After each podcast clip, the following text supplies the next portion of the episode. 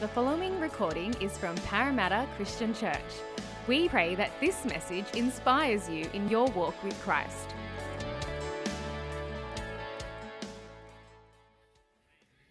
That's awesome. Well, if you're um, you're new here, um, or you've been um, away for a few weeks in, in January, um, we've been journeying through a series entitled "Big Faith in a Big God," Um, and we've been honing in on chapter 11 um, of the book of Hebrews. Um, now, in the book of Hebrews, um, the writer of Hebrews goes to great lengths to explain the superiority of Christ. He says that Jesus is superior to Moses, he's superior to the angels, he's the mediator of a better covenant, he's a superior high priest. Um, and in chapter 10, he um, reminds them again of the superiority of Christ's sacrifice and how, because we've been sprinkled by Christ's blood, we can draw near. Um, and he finishes chapter 10 by then charging the the recipients of this letter to, um, to persevere in the faith. Um, he, he, he says to them, um, and he reminds them of the, the suffering that they endured um, and how they, they endured because they knew that their, their, their identity and their, their belonging was with the Lord and not here. And so he challenges them to live by faith um, and, and to not shrink back, to not fall away. Um, and that's where we find chapter 11. He almost kind of takes a bit of a pause and he hones in on what does it actually look like to live by faith? What does it look like uh, to live a life that's trusting the Lord and to living by faith? What does it mean when he says that the righteous will live by faith and not shrink back? Um, and that's kind of where we are in, in chapter 11. And these, these heroes of faith, sorry, this, these heroes of faith are an example for us of what it looks like. Um, I'm reminded of a story for, for, myself. For those who know me, I've been um, serving um, in a uni ministry um, for the past three or four years. Um, and I've been serving at UTS, and it's been quite tough at times. There have been times where there's a lot of discouragements. We're like, oh man, we're doing all these things, but people um, don't seem to respond. Or, um, you know, we see people that had so much faith and passion then kind of stopping, stopping coming along, stopping going to church even. And it's a little bit discouraging. Our leaders sometimes find it discouraging. And I remember when I was serving last year or two years ago, um, there was a real point there where I was like, oh man, this is really tough. I kind of want to give up. I kind of want to stop. And um, in that moment, I remembered a, a, sister by the name of Avery who served um, for two years in 2013 and 14. Um, and for her, when she served at, on my campus, it was arguably more difficult. She had part of her exec, uh, executive team desert her middle of the year, and um, that was the, the president deserved, and she was vice president. She kind of had to hold fort for two years. She served faithfully, and she continued to do what um, God was calling her to do. Um, and in those moments, I, I re- reflected on her story, um, and it gave me encouragement. It reminded me of this is why we serve. We serve because we serve a God who's bigger and greater. Um, and that's kind of what um, Hebrews 11 is like. It's, it's coming to us in moments when we are maybe struggling with faith, we're, we're tempted to give up, and it reminds us of what persevering in the faith looks like. Yes. And that's kind of where we find ourselves today. We're, we're looking at Hebrews chapter 11, uh, verse 30 to 31. So if you have your Bibles, I'd love for you to turn with me to that uh, passage. We're going to look at a couple of passages um, throughout today's um, message, but we'll start here um, in Hebrews 11, verse 30 and 31. And this is what it says. By faith, the walls of Jericho fell after the army had marched around them for seven days. By faith, the prostitute Rahab, because she welcomed the spies, was not killed with those who were disobedient. And so today we're looking at um, two characters, two heroes of faith, looking at Joshua um, and the story of, of the Israelites um, defeating Jericho, and we're looking at Rahab and how she hid the spies and what she did there.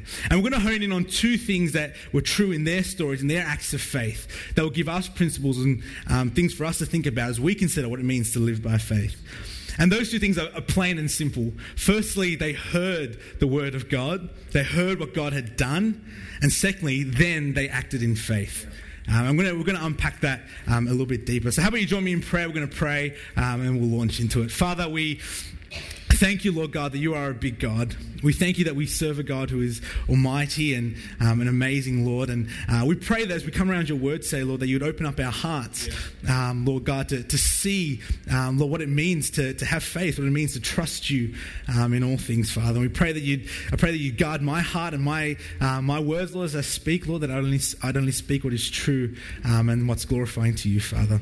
Um, so, Lord God, we thank you, Lord God, and we praise you in Jesus' name. Amen. All right, so our first, uh, first thing that we see in both Rahab and Joshua's story is that they heard what God had done.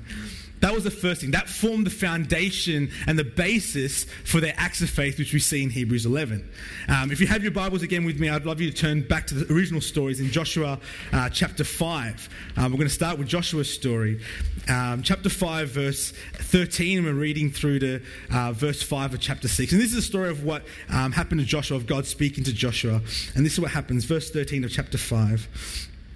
Now, when Joshua was near Jericho, he looked up and saw a man standing in front of him with a drawn sword in his hand. Joshua went up to him and asked, Are you for us or for our enemies? Neither, he replied. But as commander of the, Lord, of the army of the Lord, I have now come. Then Joshua fell face down to the ground in reverence and asked him, What message does my Lord have for his servant? The commander of the Lord's army replied, Take off your sandals, for the place where you are standing is holy. And Joshua did so. Now the gates of Jericho were securely barred because of the Israelites. No one went out and no one came in. Then the Lord said to Joshua, See, I have delivered Jericho into your hands, along with its king and its fighting men. March around the city once with all the armed men. Do this for six days. Have seven priests carry trumpets of ram's horns in front of the ark. On the seventh day, march around the city seven times with the priests blowing the trumpets. When you hear, that, when you hear them sound a, loud, a long blast on the trumpets, have the whole army give a loud shout. Then the wall of the city, the wall of the city will collapse, and the army will go up, and everyone straight in. So as we look at Joshua, he's got an interesting encounter here. He's got God speaking to him directly. Some theologians um, in commentaries reckon that this could be a pre incarnate um, Christ, others say it's um, an angel of the Lord. But either way, whichever way we fall, we know that the word that's coming to Joshua is directly from God. This is God speaking to him. And listen to what he says. He says this um, in verse 2. He says, See, I have delivered Jericho into your hands, along with its king and its fighting men.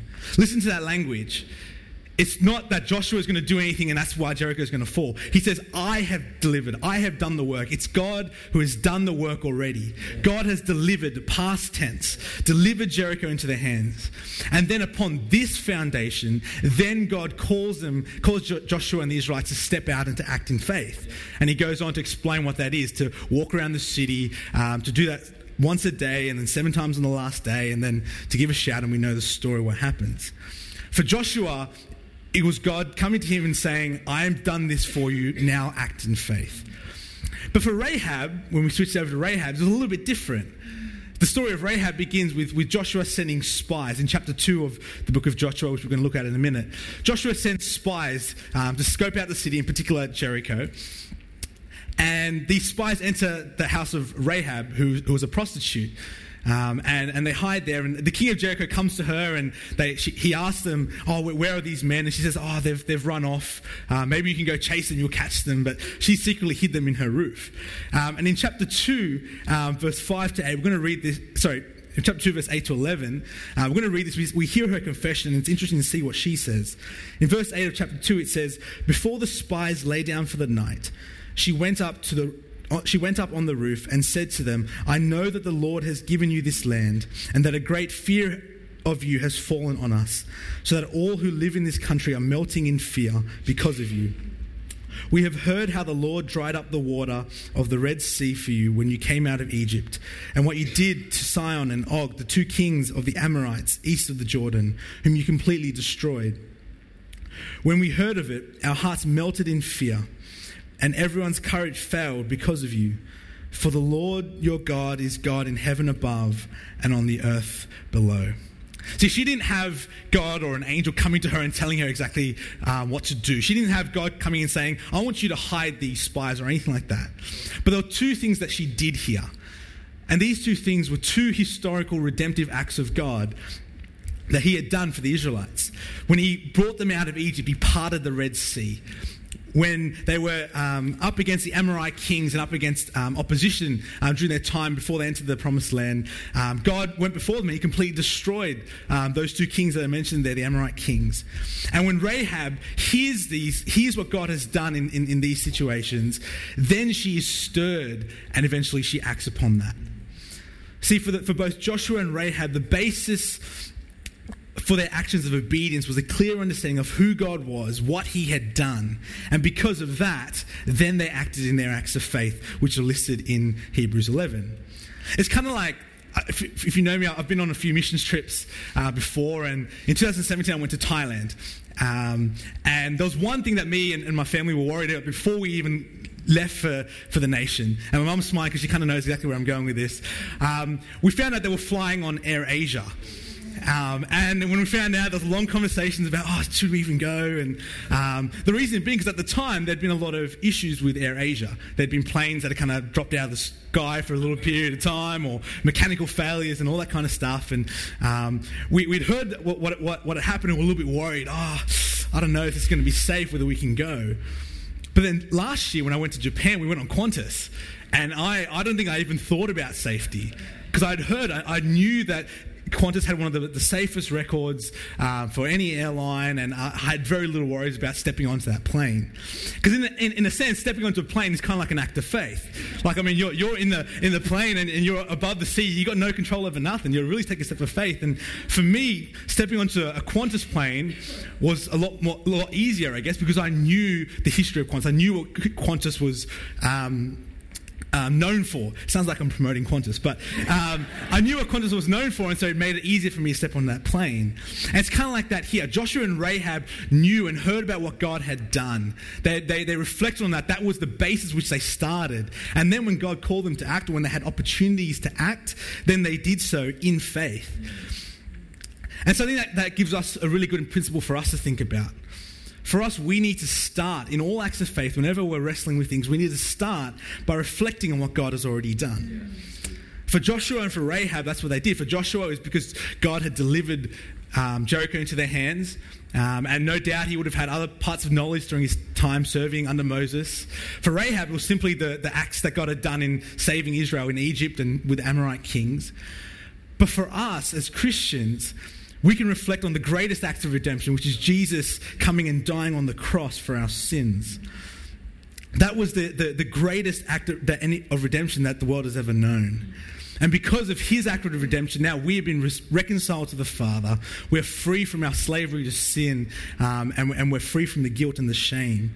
And so, for us as Christians, remembering what Christ has done on the cross ought to be the foundation of our lives of faith. And so, right now, maybe you're sitting there and you're struggling with, um, with various tests of faith, um, questioning God's goodness. Maybe God's calling you to something and you're not sure. Maybe there's a loved one of yours that's really sick and you're questioning God, why? God, why would you allow that to happen? Why, why are you allowing this to happen? Or um, maybe you look at the world around us and you see um, in New York just this week that there is, um, they've now legalized abortion in the third trimester. Uh, and you think, God, the poor children, how could you allow such wickedness to run rife in this world and not do anything about it? Are you really God? Are you really in control? Or maybe at work or at uni or school, you um, encounter opposition to your faith. People ridicule you or ostracize you, and you think, man, is this really all worth it? Like, is it worth me persevering? Church, is in those moments that we really need to come back and remember what God has already done for us. When we're tempted to doubt God's goodness in our lives, when we're tempted to doubt God's love, we look to the cross where we see Christ crucified, where we see him coming and taking our place because he loved us, because he's a good God, and dying in our place so that we may be safe and, and free from the guilt of our sin. Or when we see the evil and wickedness in the world, we look to the cross, where we see the God who made the world stepping into the world of wickedness and injustice and enduring that himself so that he could reconcile us to the Father. And that through that we can have hope that one day justice will be served.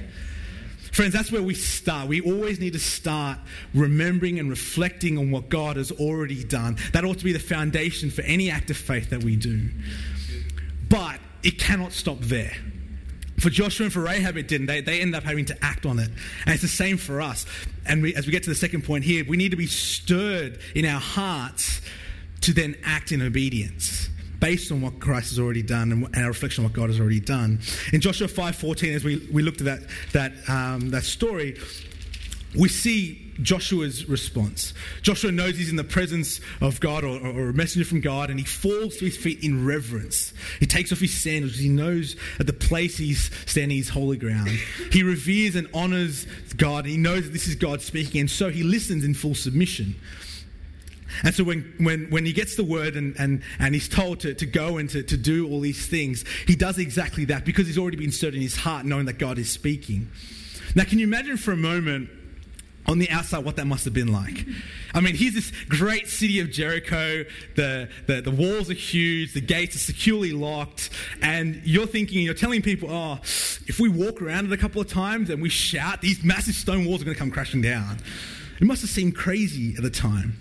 Maybe it was crazy the way it was crazy for Noah to build an ark when there was no rain. Or crazy the way it was for Abraham to believe that he was going to have a son at such an old age. Or crazy the way it was for Abraham to be willing to sacrifice his son through whom the promise was supposed to, to come and the inheritance was supposed to come. Maybe it seems crazy, but because Joshua, the man of God, knew the God he served, knew what God had already done, he was stirred in his heart by the reverence he had for God, and then he stepped out in obedience and he acted upon what God was calling him to do. He, he, in faith, he trusted the God that he served, and he, he demonstrated that through his actions. But then on the flip side, we look at the story of Rahab. Now, it's easy for us to think, okay, of course Joshua obeyed. He's the man of God, right? He's been sitting under Moses and he's been seeing all these things that God has done. Of course he obeyed. Surely it's easy for him to, him to obey. But we see Rahab doing a similar thing, but she wasn't a woman of God. She was a prostitute. Her very profession and career was sinful. And yet she too was stirred in her heart when she heard about what God had done, and then she acted upon it in chapter 2, in the section we just read, she's heard about these great works that God has done, and she's stirred in holy fear of the Lord because he knows, she knows how powerful he is because of what he's done. And she acknowledged that Yahweh, the God of Israel, is God of heaven above and of the earth below. And so as a result, then she acts. She hides the spies, and in doing so, she eventually saves her family and herself when um, Jericho is delivered uh, into the hands of Israel. And that really challenges our idea when we say, oh, yeah, but I don't really know enough.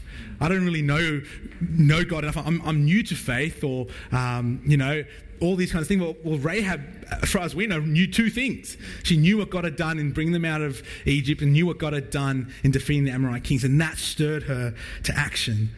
It's kind of like my brothers, you know, when we go to, to theme parks, they they um, they always make fun of me. They're always kind of like both my brothers. They love going on, on roller coasters and the rides that swing upside down and make you throw up your lunch. And, and I've kind of never really been the one to, to enjoy that. And the, the, the barb that always comes my way is, oh, you're scared. Oh, you're scared. You're, you're afraid. I'm like, no, no, no.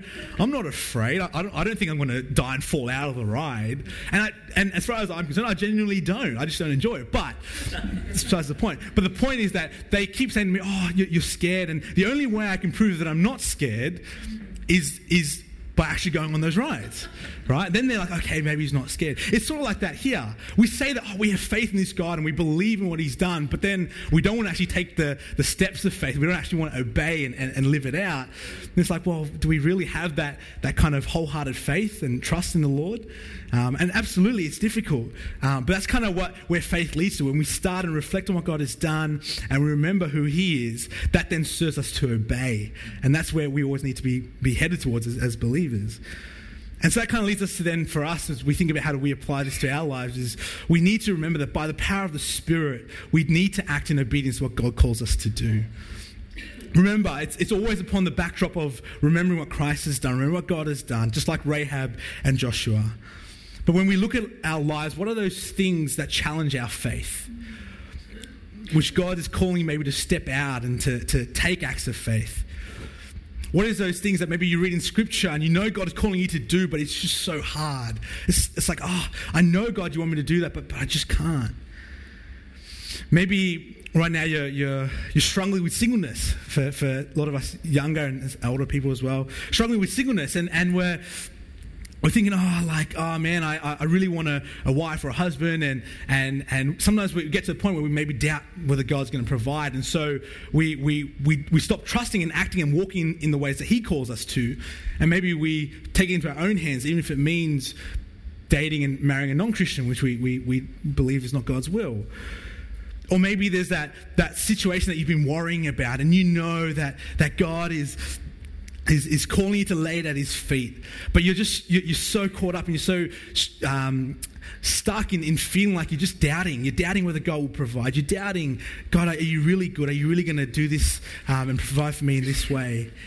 Um, or maybe, as mentioned before, it's a, it's a, it's a, um, an issue at, at, work or at school where you know God's calling you to step up and to stand up and um, stand up for your faith, but it's just so difficult.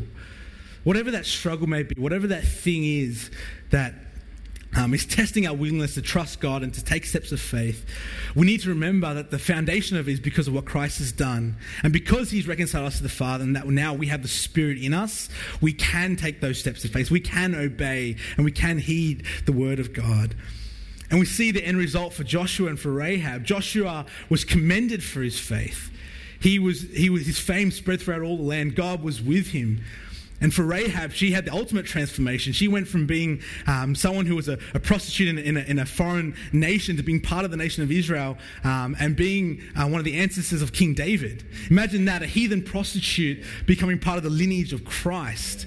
What transformation that was. And, and we're told in Hebrews is because they obeyed, because they, they, they, they trusted and they persevered in their faith. And so, as we come to a close, maybe you're sitting here thinking, oh man, I know, like, this is all so hard. Like, this situation has been really heavy, and I want to trust God. I want to take steps of faith, and I want to hold on. I want to persevere in, in, in faith, but it's just, I just can't. Like, I just can't bring myself to do that. It's so difficult. Well, I don't know about you, but, but I'm glad that we, we don't serve a God who stands at the end of the road and says, just says, just have some more faith. We don't serve a God who says, come on, just, just do it. It's not that hard. That's not the God that we serve. We serve a God who comes and enters into our struggle. The, the, faith itself that we have is a gift from Him. It's not something that we must wrap ourselves. It's a gift from Him. And so when we're struggling and we're struggling to step out in faith, I really want to encourage us to remember what Christ has done, to start there. To, if, if, if it's hard to obey, to start there and remember what Christ has done.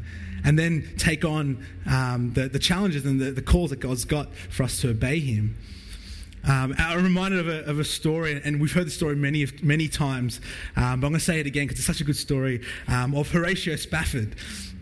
Um, and for those who don't know or haven't heard the story, he um, was, a, was a wealthy man in the 1800s and he lost a lot of his wealth um, in the fires in the, in the US. Um, and he lost one of his sons uh, early on. He had four daughters remaining, and him and his wife and his four daughters were supposed to go on a, on a, on a um, on a boat uh, over to, to, to, England, and um, he ended up having to stay back for some business ventures that he, he had to see to. So his wife and daughters went ahead, and they ended up having the boat crash into another boat, um, and it, it, sank, and um, all four of his daughters um, passed away.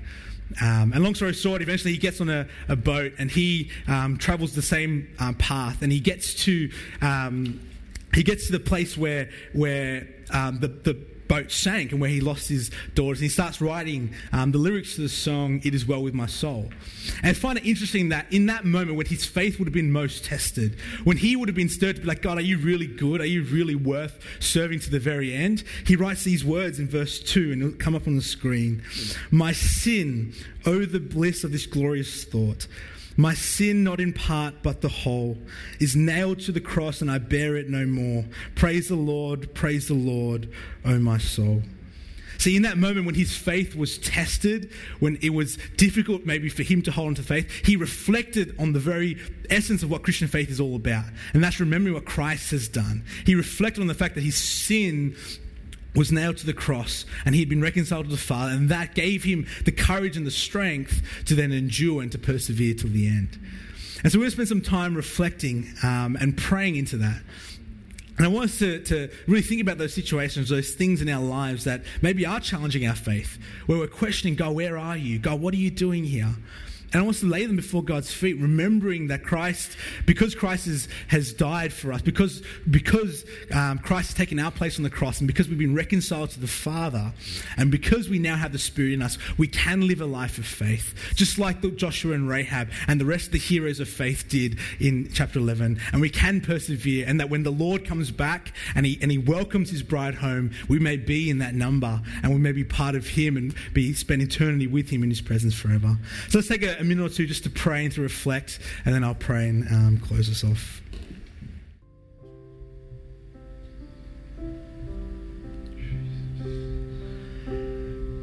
Father God, we are, um, Lord, we're, so grateful um, for the cross. Lord God, we're so grateful that that's where um, all acts of faith start with remembrance of what Christ has done. We thank you, Lord, that we've been reconciled to you, Father. We thank you that by the blood of Jesus, we can now draw near to you. Um, and we can, by the power of the Holy Spirit, persevere to the end and to hold on to faith, just like the heroes of faith did in, in, in Hebrews 11. And Father God, we pray for those, those situations, those challenges to our faith that we may be experiencing right now. Lord God, those moments where we question, we doubt, God, are you really good? Are you really um, with us or, or, are you distant and, and, and ignorant of what we're, we, are going through, Lord? I pray that you'd um, help us to, to really remember who you are um, and what you've done and your character. And we pray that that would be the foundation, that when we uh, reflect on the object of our faith, Lord, that that would give us the courage and the strength to then act in obedience. Uh, Lord God, we pray that would, we would never uh, just take it upon ourselves to do things in our own strength or um, try to accomplish things our, on our own, um, Lord God, but that we'd reflect on, on who you are and that that would stir our hearts, Lord. And as we continue to live, that we would live a life of faith, uh, one that trusts you holistically and one that is fully surrendered to you um, because we love you and we adore you, Lord Jesus, as our Savior. Uh, Father God, we pray that we'd, we'd also um, be able to come alongside one another through our struggles. We thank you for the gift of community, Lord God. We pray that uh, for those of us who are struggling with aspects of our, our faith, that we'd be able to come um, and share those burdens with others, Lord, and that in doing so, we'd be able to support one another and point each other to Christ and to reflecting on what you've done. Father, we thank you for this time and praise you in Jesus' name. Amen. Thank you for listening to the Parramatta Christian Church podcast. To hear other sermons or to find out more about our church, please visit our website at pcc.org.au.